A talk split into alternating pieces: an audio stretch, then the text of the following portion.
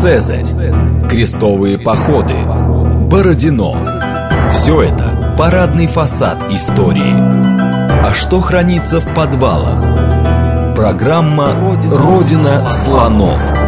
То, о чем ученые обычно не рассказывают, потому что их не спрашивают. Программа предназначена для лиц старше 16 лет.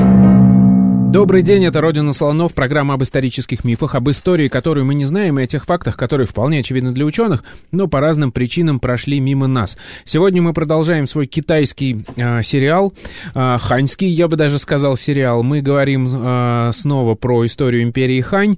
В прошлый раз мы остановились на времени правления императора Уди, одного из самых известных императоров э, империи Хань. На всякий случай, напоминаю, вводные. Империя Хань — это империя, которая существовала в Китае примерно 400 лет, 200 лет до нашей эры, 200 лет после нашей эры. Ну, грубо говоря, это такая м- римское время, что называется. Ну и, на самом деле, по, своему, по своей сути она немножко похожа на... Да, да, есть что-то такое схожее, действительно. И в гостях у нас сегодня Виктор Викторович Башкеев. Здравствуйте научный сотрудник отдела Китая Института востоковедения РАН. И, опять же, тоже еще напомню одну важную вводную. А, вещи, о которых мы говорим, они в большой степени уникальные, потому что в мире не существует до сих пор а, ни одного полного целого перевода а, основного источника по истории империи Хань, который называется Ханьшу, если да, я ничего да, не путаю. И вот как раз Виктор Викторович Башкеев сейчас работает над переводом этого источника. Ну и благодаря нему мы узнаем какие-то подробности из жизни а, императоров и этой империи и политической истории. Так вот, Уди — это человек, который правил какое-то безумное количество да, времени. Да, очень долго. Я вот как раз готовясь к передаче еще раз посмотрел, получилось, что если взять первое управление, отнять его там небольшое, получается 8 лет, и вот после первого управления, закончившегося у э, Любана Гаудзю, прошло столько же лет направления всех прошлых, последующих императоров, сколько правил Уди.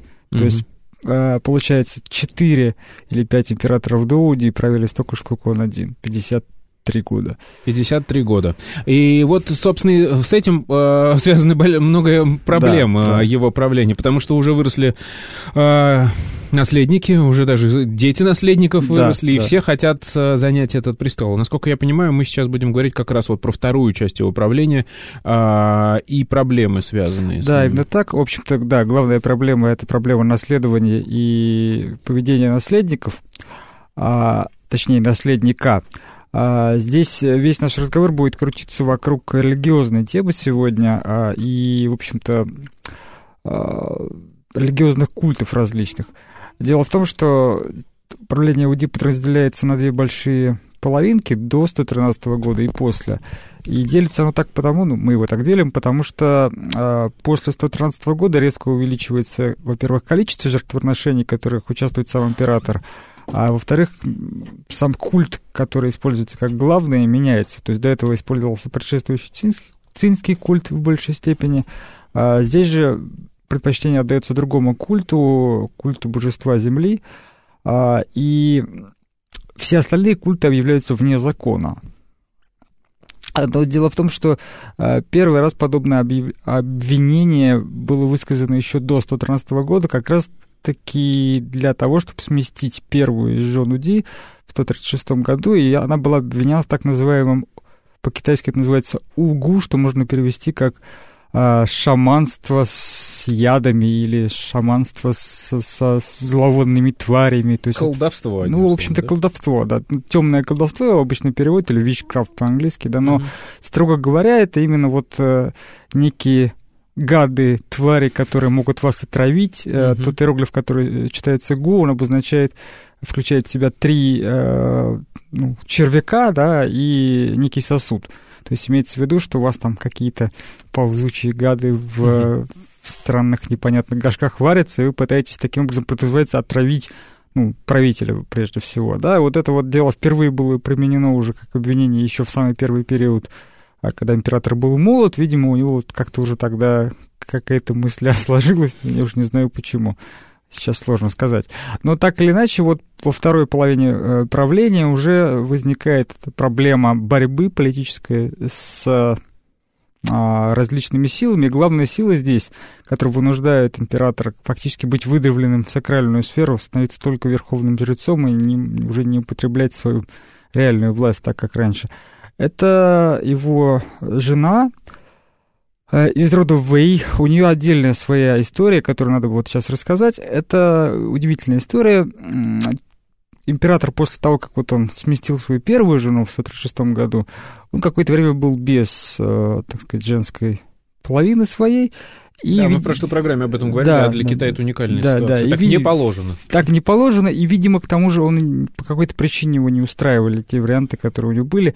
В какой-то момент он наткнулся на э, вот очередной так сказать, привоз, простите меня за такое, э, может быть, несколько уничтожительное, да, ну, то есть очередную партию наложниц привезли, и у него внимание упало на вот некую девушку Вэй, совершенно безродную, то есть она неизвестно откуда взялась, а, от незнатного рода была женщина, вот, а, ну и вот как-то он, значит, ее осчастливил своим присутствием один раз, так, там, так это и называется, осчастливил, да, uh-huh. и после этого э, увез ее вместе с собой во дворец, и потом, как пишется в источниках, в, в ее же описании ее жизни, примерно несколько лет вообще не обращал на нее внимания, и в какой-то момент она, видимо, со слезами к нему пришла, после чего он еще раз ее осчастливил, и вот уже после этого она становится императрицей, получает титул императрицы. И она является в результате из-за долгого правления императора второй вообще во всей истории по длительности императрицы в истории Китая. 38 лет она таковой была, ну и, соответственно, у нее с 22 года э, ее сын а, объявляется наследником, и вот, смотрите, да, 120, 122, 122 года. до нашей эры, да, и вот мы берем, да, 20 лет, 30 лет, э, у этого человека уже рождаются собственные дети, вот, ему выделяется там примерно на 20 лет ему выделили отдельный дворец, сказали, ты можешь делать, что хочешь, в общем, живи здесь. А, вот. И параллельно с этим, помимо того, что вот растет наследник, э, несмотря на то, что род изначально был довольно-таки неизвестный, женщина оказалась с головой, и она, значит, э, умудрилась всех буквально своих родственников продвинуть э, на важные посты. А, двоюродные братья, сестры, э, в общем, весь род Вэй моментально становится максимально значимым в при дворе, и, и военачальники, два военачальника самых известных относятся к этому роду. Вот. И другие гражданские чиновники тоже так или иначе с ним связаны. И вот это все закручивает интригу. Э, все подробности, которые мы пока не реконструировали, но в целом очевидно, что у, у Ди, находясь во дворце в столичном, он уже чувствовал себя некомфортно. Поэтому, начиная вот со 113 года, он начинает много ездить по стране, а, так, проводить так называемые инспекции императорские, да, и стараться не задерживаться в столице, в Чанане. То есть как муж, который в разъездах по командировкам, ну, чтобы убежать от жены. Да, да, да сварливая ее... жена раздражает. Плюс там еще... Но да. тут вопрос, он же все-таки император. Что ему мешало, ну, если он понял, что она слишком... И ее род слишком mm-hmm. усилился, она уже ведет себя не очень для него а, приятно. Почему он ее просто не задвинул на... А вот это одна из загадок на самом деле. А, а, в прошлый раз, когда вот такие загадки у нас возникали в предыдущем периоде, да, почему род Люи не был уничтожен, а, там-то ответ более серьезный. Очевидно, они были достаточно влиятельные по стране, и не, нельзя было просто так взять и их всех убрать. Здесь действительно уже была и сила, и возможности, но вот как сами китайцы предполагают, да, то есть тут нет ответа однозначного на этот вопрос. Китайцы все списывают на болезнь императора, на то, что он уже был довольно-таки в возрасте и стал мнительным, и вообще, как сказать, ну, не все его слушали, так скажем, да, но а, я как историк, честно говоря, все вот эти рассказы о болезнях воспринимаю как какой-то изопов, изопов язык, это скорее историографическая реалия, да, то есть, что действительно император находился в непростом положении. А, возможно, действительно уже настолько этот род, потому что род действительно занял очень важные позиции. А, он контролировал, ну, не род, а его представители контролировали войска, да, это были главные, можно сказать, ну, если на современный язык переводить, это маршал, да, э, Российской Федерации, ни много ни мало. То есть это главный военачальник и э, глава конницы, а конница, ну, считайте, танковые войска, да, то есть представьте себе, вот у вас жена, а у нее ближайшие mm-hmm. родственники, маршал и, так сказать... То есть он просто упустил тот момент, Он упустил да, этот когда момент, еще можно да, было сопротивляться. и, очевидно, в момент, потому что произошло это в 120-е годы, вся вот эта вот резкая фаворитизация данного рода. Э, и в 120-е годы, как раз-таки, когда шли активные боевые действия с северными, с Сюнну, да, с севером, там как раз, очевидно, они ему помогали. Вот, и никак ну, в голову не могло прийти, что в конце концов вот так начнут давить. А вот 113 год это такой маркер, что, видимо, уже его выдавливают из реальных решений. Он пока не видит альтернативы, потому что ну, наследника это нету, наследник вот он тут сидит уже взрослый, да, его же тоже нельзя вдруг взять и казнить ни с того ни с сего. А, как минимум какой-то повод нужен. Вот, повод не находился, и вот пришлось э, ездить по стране. Но бесконечно ездить тоже сложно. Поэтому вот эта вот э, коллизия, она охватила не только непосредственно вот императора и Ротвей, она коснулась еще и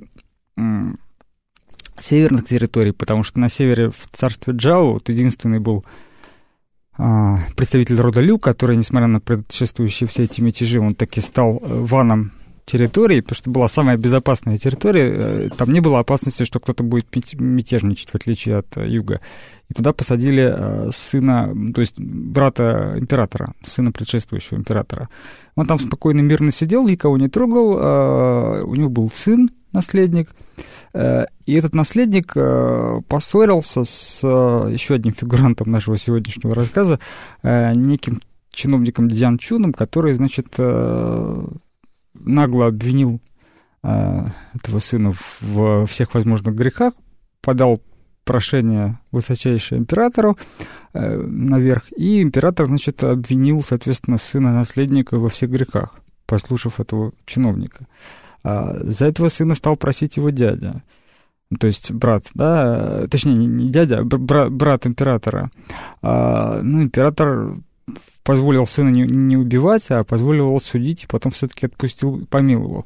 Но вот этого чиновника заприметил. В, в итоге этот чиновник стал его правой рукой для обвинений э, в том самом черном колдовстве. Вот. И, значит, э, тут можно подумать, что помимо а, поскольку вот это вот владение Java регулярно упоминается в контексте под этой интриги, видимо, вот эти вот боковые ветки рода Лю тоже участвовали так или иначе в борьбе за власть э, подспудно, и не только род Вэй здесь был завязан. А, плюс еще осугубляется все тем, что помимо военных, там еще были первые министры, как мы с вами в прошлый раз говорили, первый министр была расстрельная должность в этот период, потому что всех очень быстро заканчивали. И вот а, единственный, который уже в 110-е годы избежал быстрой смерти, э, когда он умирает своей смертью, э, на должность первого министра выдвигают некого э, Гун Суньха, вот, а он отказывается, прекрасно понимая, что, ну, в общем-то, жить хочется. Его, значит, радостно сказали, нет, дорогой, будешь ты у нас первым министром. Ну и он с горя завел дело с представителей рода Вэй. Угу. Вот. А его сын, э, так сказать, тоже имел интригу с э, одной из принцесс, э, относящихся к они, видимо, прекрасно понимали, что такое родство, оно как-то вот гарантирует безопасность хотя бы как, как, каким-то образом. И, в общем-то, все их биографии сообщают о том, что, да, у них была интрига с, родом, с представителями рода Вейс, принцессами из со двора. А, вот. Но в итоге а, получается что? Что у вас, значит, со стороны первого министра человек повязан с родом, у вас э, так или иначе армия, ну, подчинена, подчинена по сути, родовые, да. так или иначе, да. И куда деваться-то? Со всех сторон буквально обложили. Вот. И на самом деле э, вот э, китайцы интерпретируют это как некое сумасшествие императора, что он стал очень много приносить жертв, там, да. Ну, нам кажется, что это как раз был гениальный ход, потому что когда тебе остается только сакральная сфера, ты ее берешь и делаешь своим оружием. И вот, э, так сказать, актором этого процесса явился этот чиновник, обвинитель Дзянчун из Джао, который, значит, стал он назывался формально э, главный по нарядам, mm-hmm. вот, ну, тоже такое очень китайское название, имеется в виду церемониал, да, но на самом деле он был таким представителем Роскомнадзора, э, налоговой инспекции всего вместе взятого сразу. То есть у него были высочайшие санкции, э, так сказать, подбрасывать нас как-то вот очень современностью резонирует, да, угу, потому что он буквально, да. буквально подбросит, так сказать,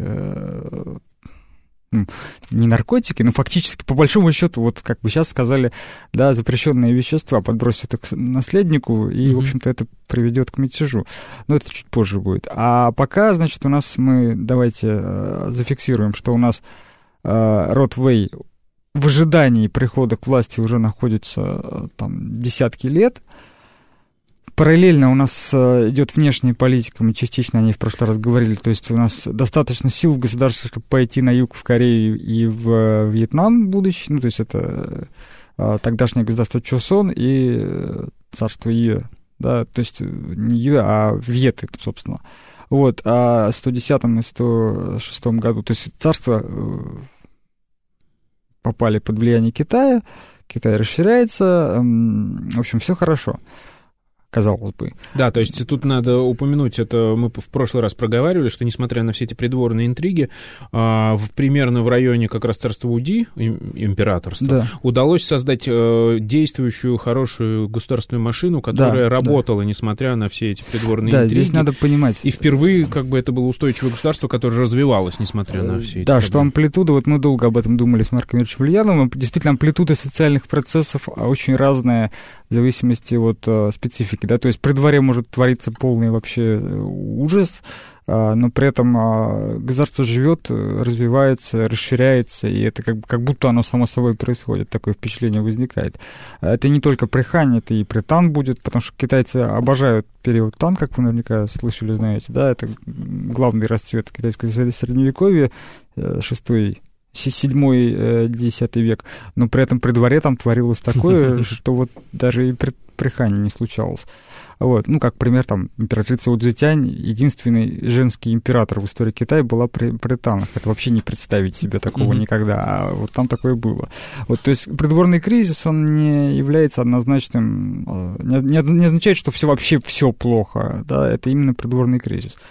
Но, тем не менее, кризис назревал, вот, это то, что называется кризис сверхдлительного правления, да, всегда, когда вырастают наследники, это уже давление на правителя.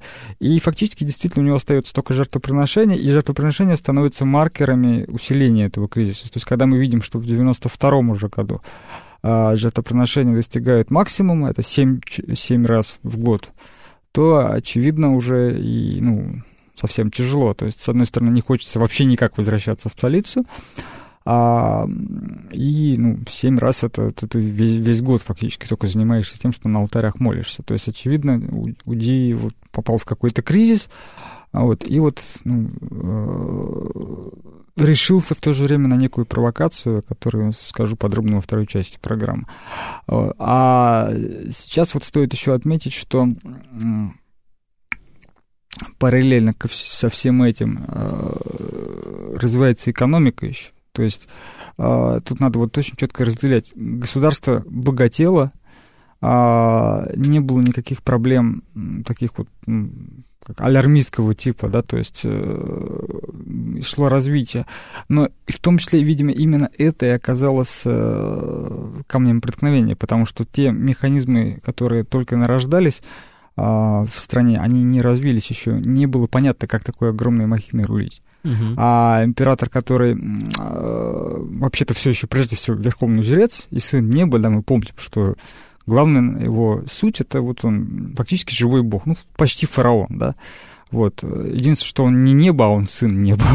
Единственное, что его приближает вот какой-то человеческой реальности, да, что он объединяет собой небо, землю и человека в одном целом. А так-то он, вообще-то говоря, не должен-то особо заниматься такими мелкими делами, он вот всю, все мироздание собой организует.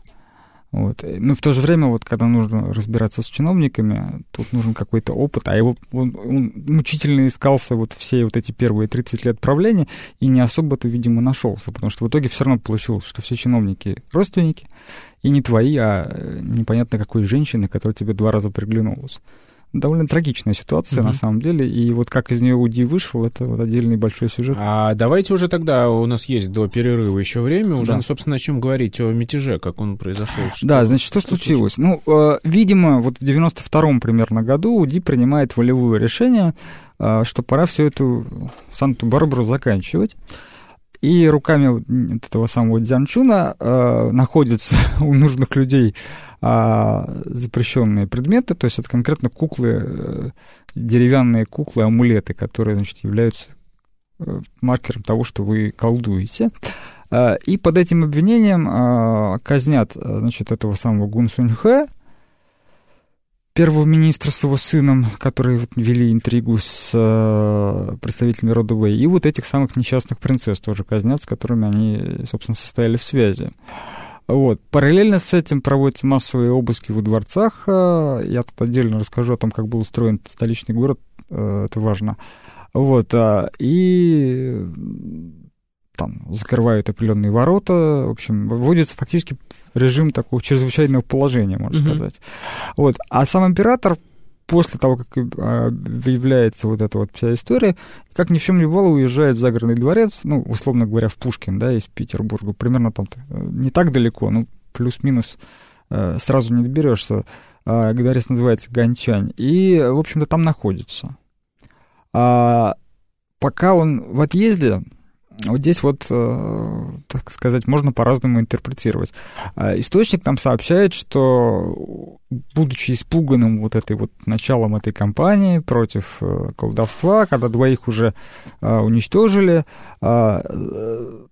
якобы вот этот, мы, этот разговор у нас сохранился в истории, в, в Ханьшу, в жизнеописаниях наследник уже тоже немолодой человек вполне, да, зрелый, а, начинает советоваться со своими, со своими приближенными, а что же делать? Ну, он понимает, что а у них почему-то была, если верить источнику, какая-то личная еще не привязанность к Дзянчунам.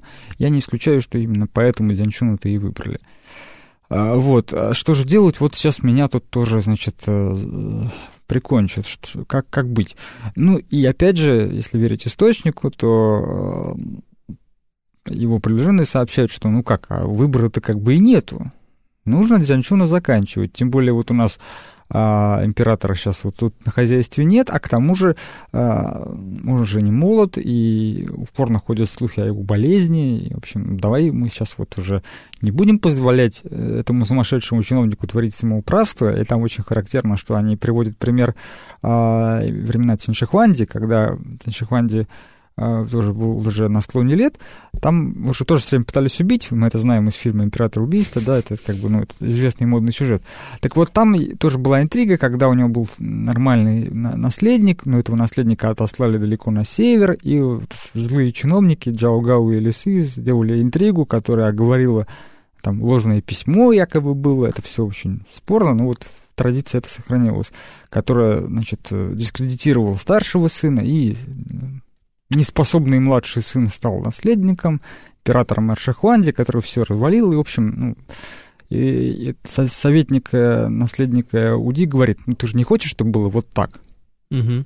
Вот у тебя будет сейчас повторение такой же ситуации. У тебя этот чиновник сейчас тебя тут оговорит, и ты закончишь неизвестно где. А империя пропадет. Ну вот, якобы он его убедил, а дальше начинается натуральная, э, как бы сказать, ну, уникальная ситуация. То есть каким-то образом э, они э, умудрились подделать э, верительные грамоты, которые пропускают в дворцы. А одному из придворных а, дали эти грамоты. Придворный прошла или прошел, там, считается, что это вроде как женщина, во дворец и, в общем, спровоцировал саму императрицу на активные действия. А уже как это было, я подробно расскажу позже. Нужно рассказать, как был устроен дворец. Для того, чтобы было Начался, понятно. в общем, мятеж. Да. Это программа «Родина слонов». Сегодня в гостях у нас Виктор Викторович Башкеев. Мы говорим о времени правления императора Уди, Уди в Китайской империи Хань. После новостей вернемся и продолжим. Программа «Родина слонов». То, о чем ученые обычно не рассказывают, потому что их не спрашивают –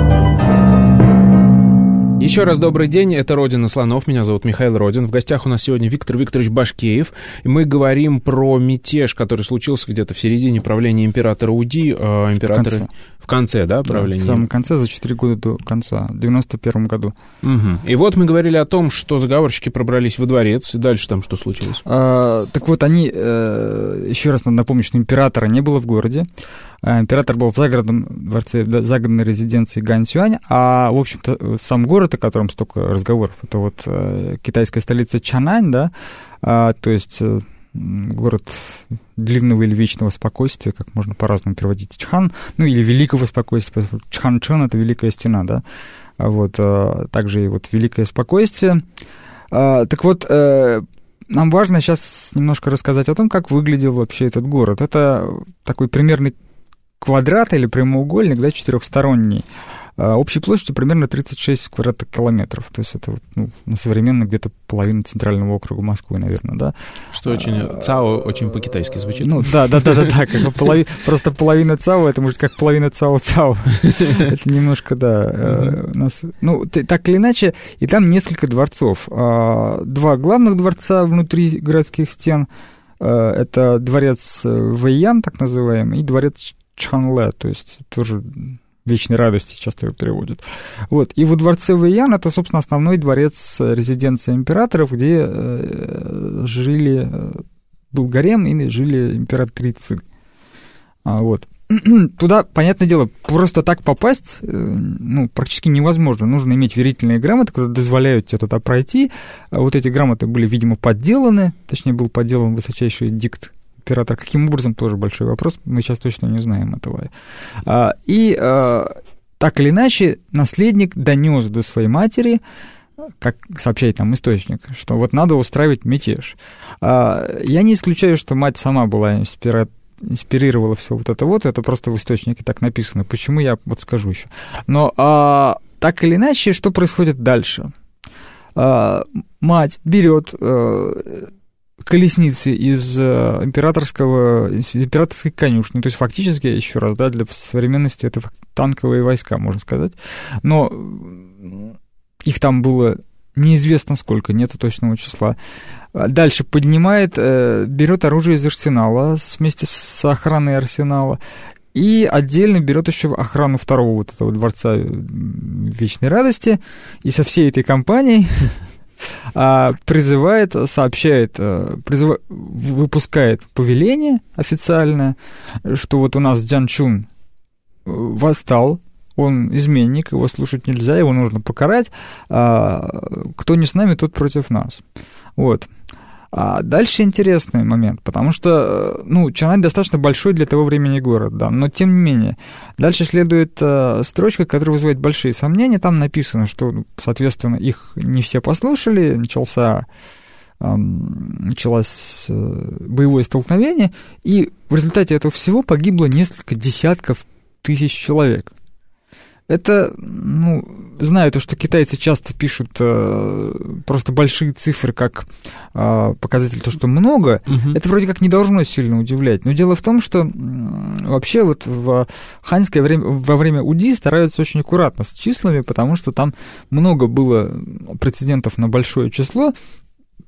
В частности, вот одно из обвинений, которое было предъявлено членам рода Вэй, уничтоженным казнью, которая все это спровоцировала, это э, растрата бюджетных средств на несколько миллиардов монет. Что как раз-таки вполне похоже на правду, учитывая, что это были как раз деньги на, ю- на Северную армию, которая воевала с Сюнну. А поскольку это были как раз э, родственники э, непосредственно военачальников, это вполне все укладывается в здравый смысл.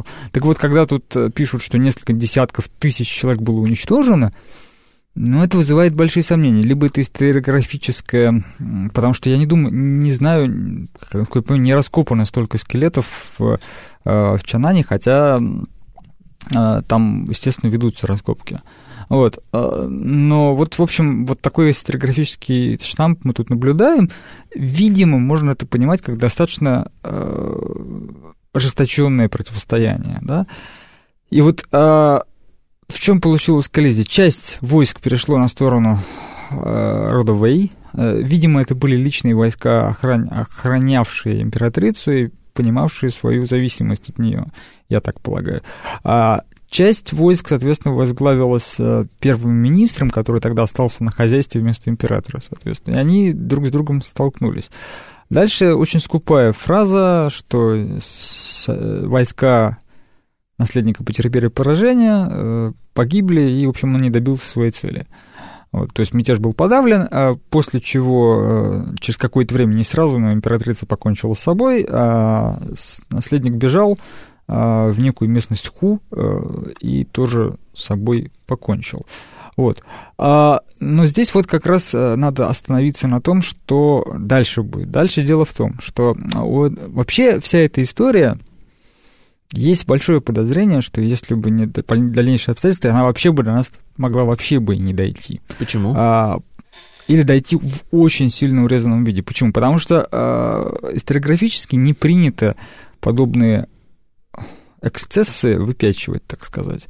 Да, а, простой пример. У нас каждая а, глава Ханшу, которая посвящена сыновьям императоров, называется там, такие-то ваны такого-то императора. То есть ваны правителя, да, они всегда получают, естественно, этот титул, это первый титул после императора. И они там так или иначе где-то правят на какой-то территории. Единственная глава, которая так не называется, это глава, посвященная сыновьям Уди, называется «Пять сыновей Уди». То есть там вместо иероглифа «ван» там иероглиф «дзы», то есть «сын».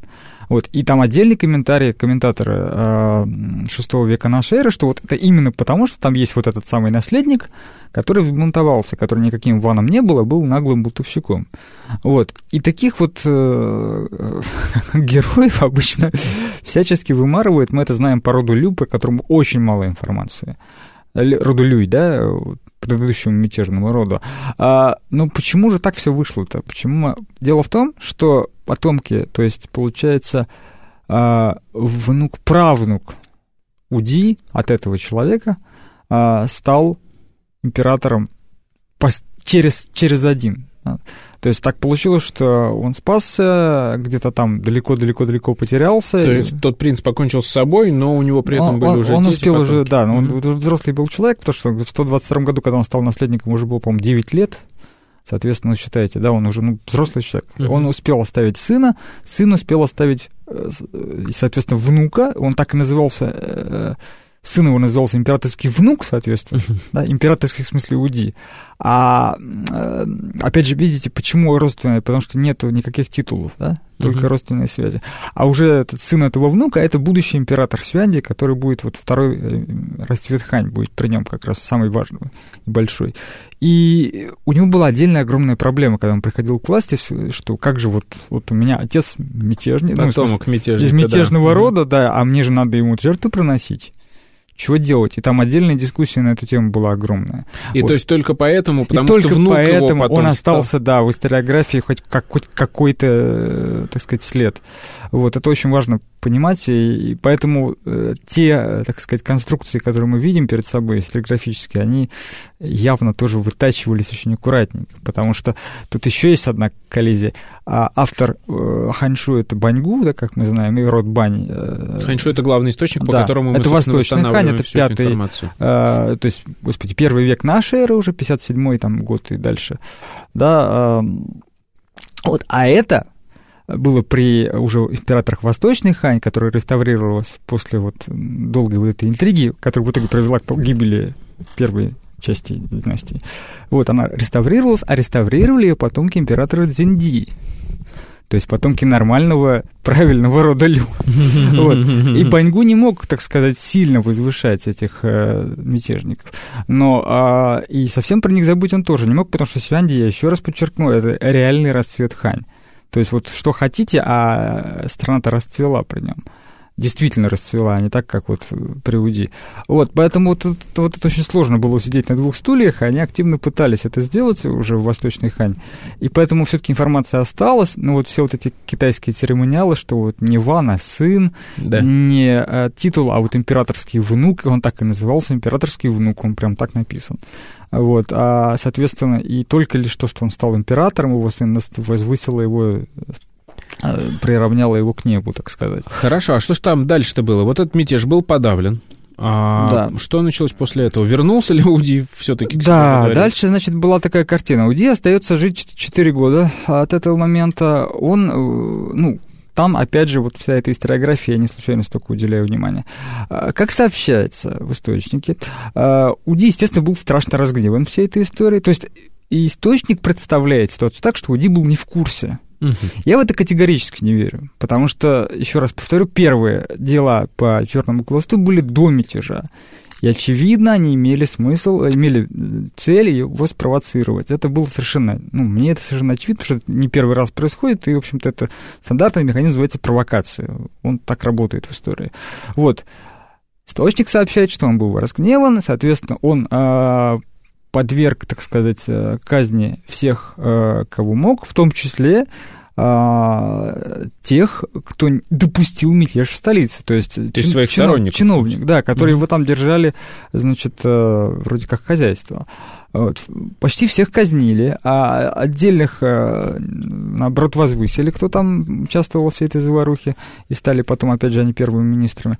Но самое главное, то, что когда э, остается совсем мало жить, он э, еще в другом загородном дворце таки сходится с наложницей, уже в совсем преклонном возрасте, еще до этого, да, и у него рождается сын, причем от нее даже имени тоже не осталось. Он называется «Прекрасная спутница». Вот. А сын Люфулин, а, которого он в 87 году перед смертью за несколько месяцев, тоже в загородном дворце а, Уджа, не в столице, назначает наследником и а, специально поручает конкретным людям о нем заботиться, потому что он маленький ребенок, известно, какая заваруха случилась, нужно как-то хоть какие-то взрослые люди, которые будут, значит, всем этим держать.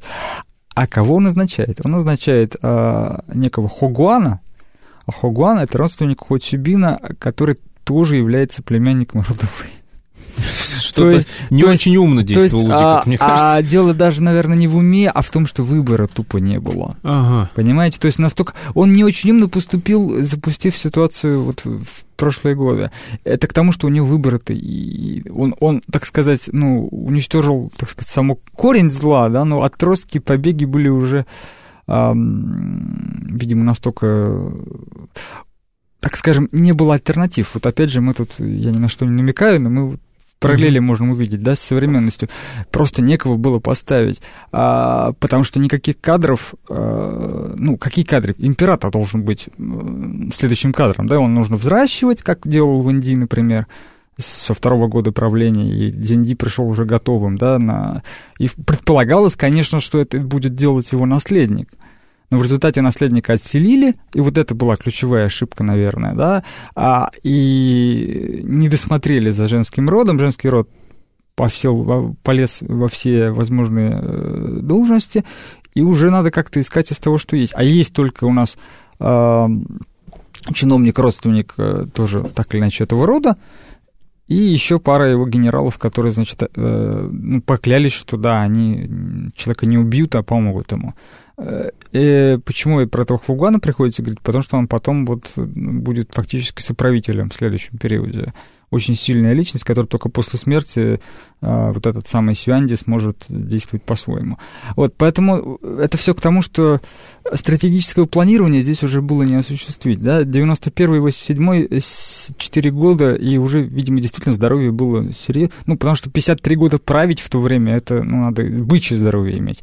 А при таком давлении и наверняка еще какие-то попытки могли быть и приморить, так сказать, угу. мы не знаем. Но, ну, в общем, очевидно, что Уди уже был не первой свежести, грубо говоря.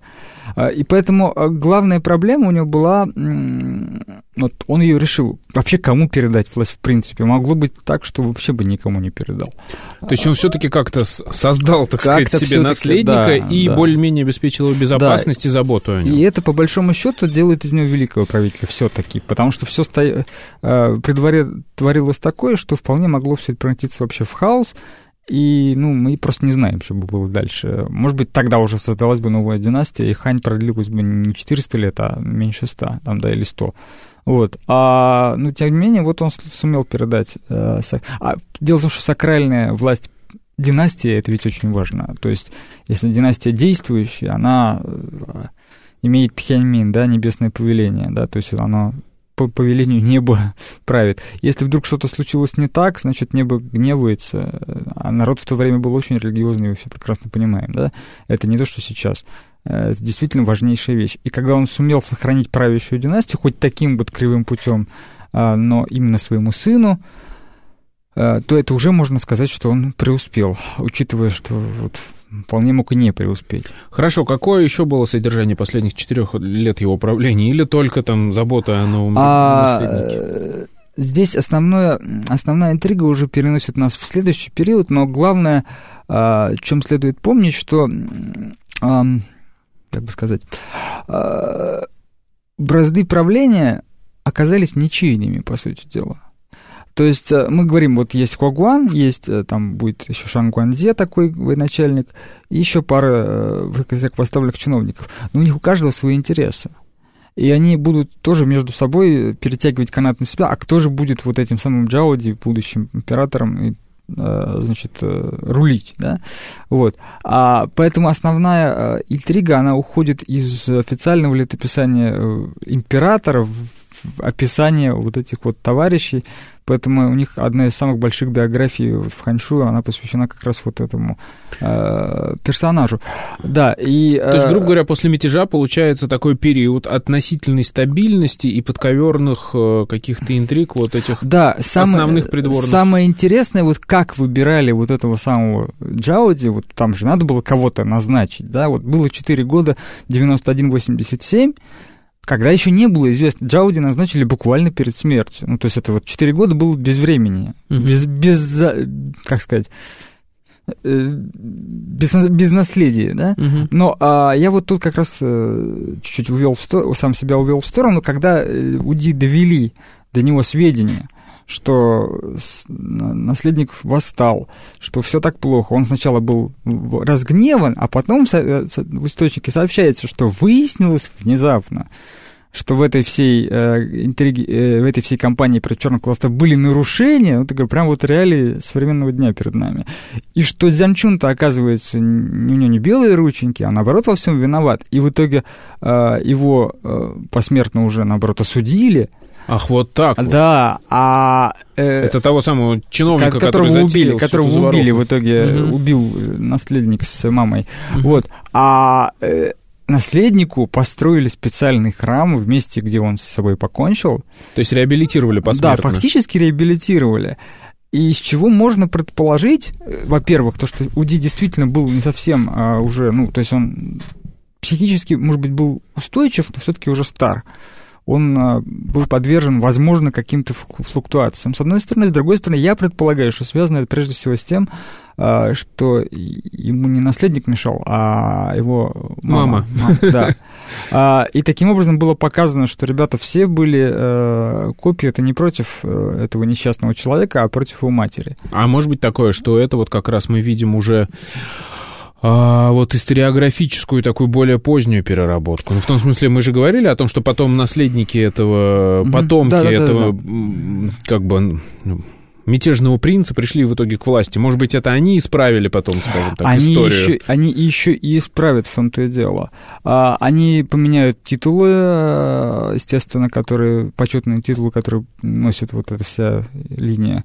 А, и об этом будет долгая дискуссия. Как же все-таки называть-то эту самую императрицу потому что она была выморана из памяти, но ее обратно вернули в эту память угу. уже при последующем. А вот то, что возвели э, специальное поминальное э, мемориальное на месте гибели, это, ну, я, честно говоря, не проверил сегодня археологические данные, но я думаю, что это не, не привнесенная информация. То есть она действительно был, имела место быть. Это... А, ну да, то есть у нас есть археология, да, да, которая да. подтверждает да, рассказ источника. Вот. И тут как раз-таки пафос в том, что э, Уди тоже не был однозначно, вот у него не было такой железной уверенности, так, сейчас этих под нож, этого ставим, и все нормально. Э, он вынужден был вот, работать очень ситуативно. И никогда не стоит забывать, сколько ему было лет. Все-таки он был действительно в очень преклонном возрасте, и фактически не имел, самое это трагичное, что он не имел рычагов воздействия, у него не было доверенных лиц, которые он мог бы сказать, «Э, так, ребят, вот э, в столице на вас, а я тут поезжу по, по стране. Нет, он ездил по стране, чтобы его не убили. Но в это время столица-то уходит из-под контроля по-любому. Угу. Вот. И это вот такой вот, так сказать, выбор между плохим и еще хуже. он очень трагичный выбор, и, и поэтому я говорю, что Иуди великий просто потому, что он сумел вообще все это не развалить. Хорошо, давайте тогда подведем итоги. Вот у нас осталось 4 минуты. В принципе, что мы можем сказать о дли... самом длинном правлении да. А, этого ну, императора? Ну, правление, безусловно, знаковое, хотя бы тем, что оно делит фактически историю Хань на две половины. А, вот это вот 113 год он водораздел не только в истории правления Уди, водораздел во всей западном Хань, потому что до западной Хань, до этого момента фактически а, политическая власть была у потомков Любана, после 113 года по факту она у предков боковые линии, так скажем. Да, это такой реальный водораздел. Он отмечен именно вот сакральной разницей, то есть э, меняется официальный культ. Вот. Э, рядом с этим меняется и летоисчисление тоже, меняется э, покровительствующая стихия, одна из пяти стихий, тоже меняется. То есть вот такой действительно такая точка бифуркации. С точки зрения политики, да, страна расширяется, внешней политики, страна обретает попытки найти официальную идеологию конфуцианскую. Вот, э, поиск чиновников ведется.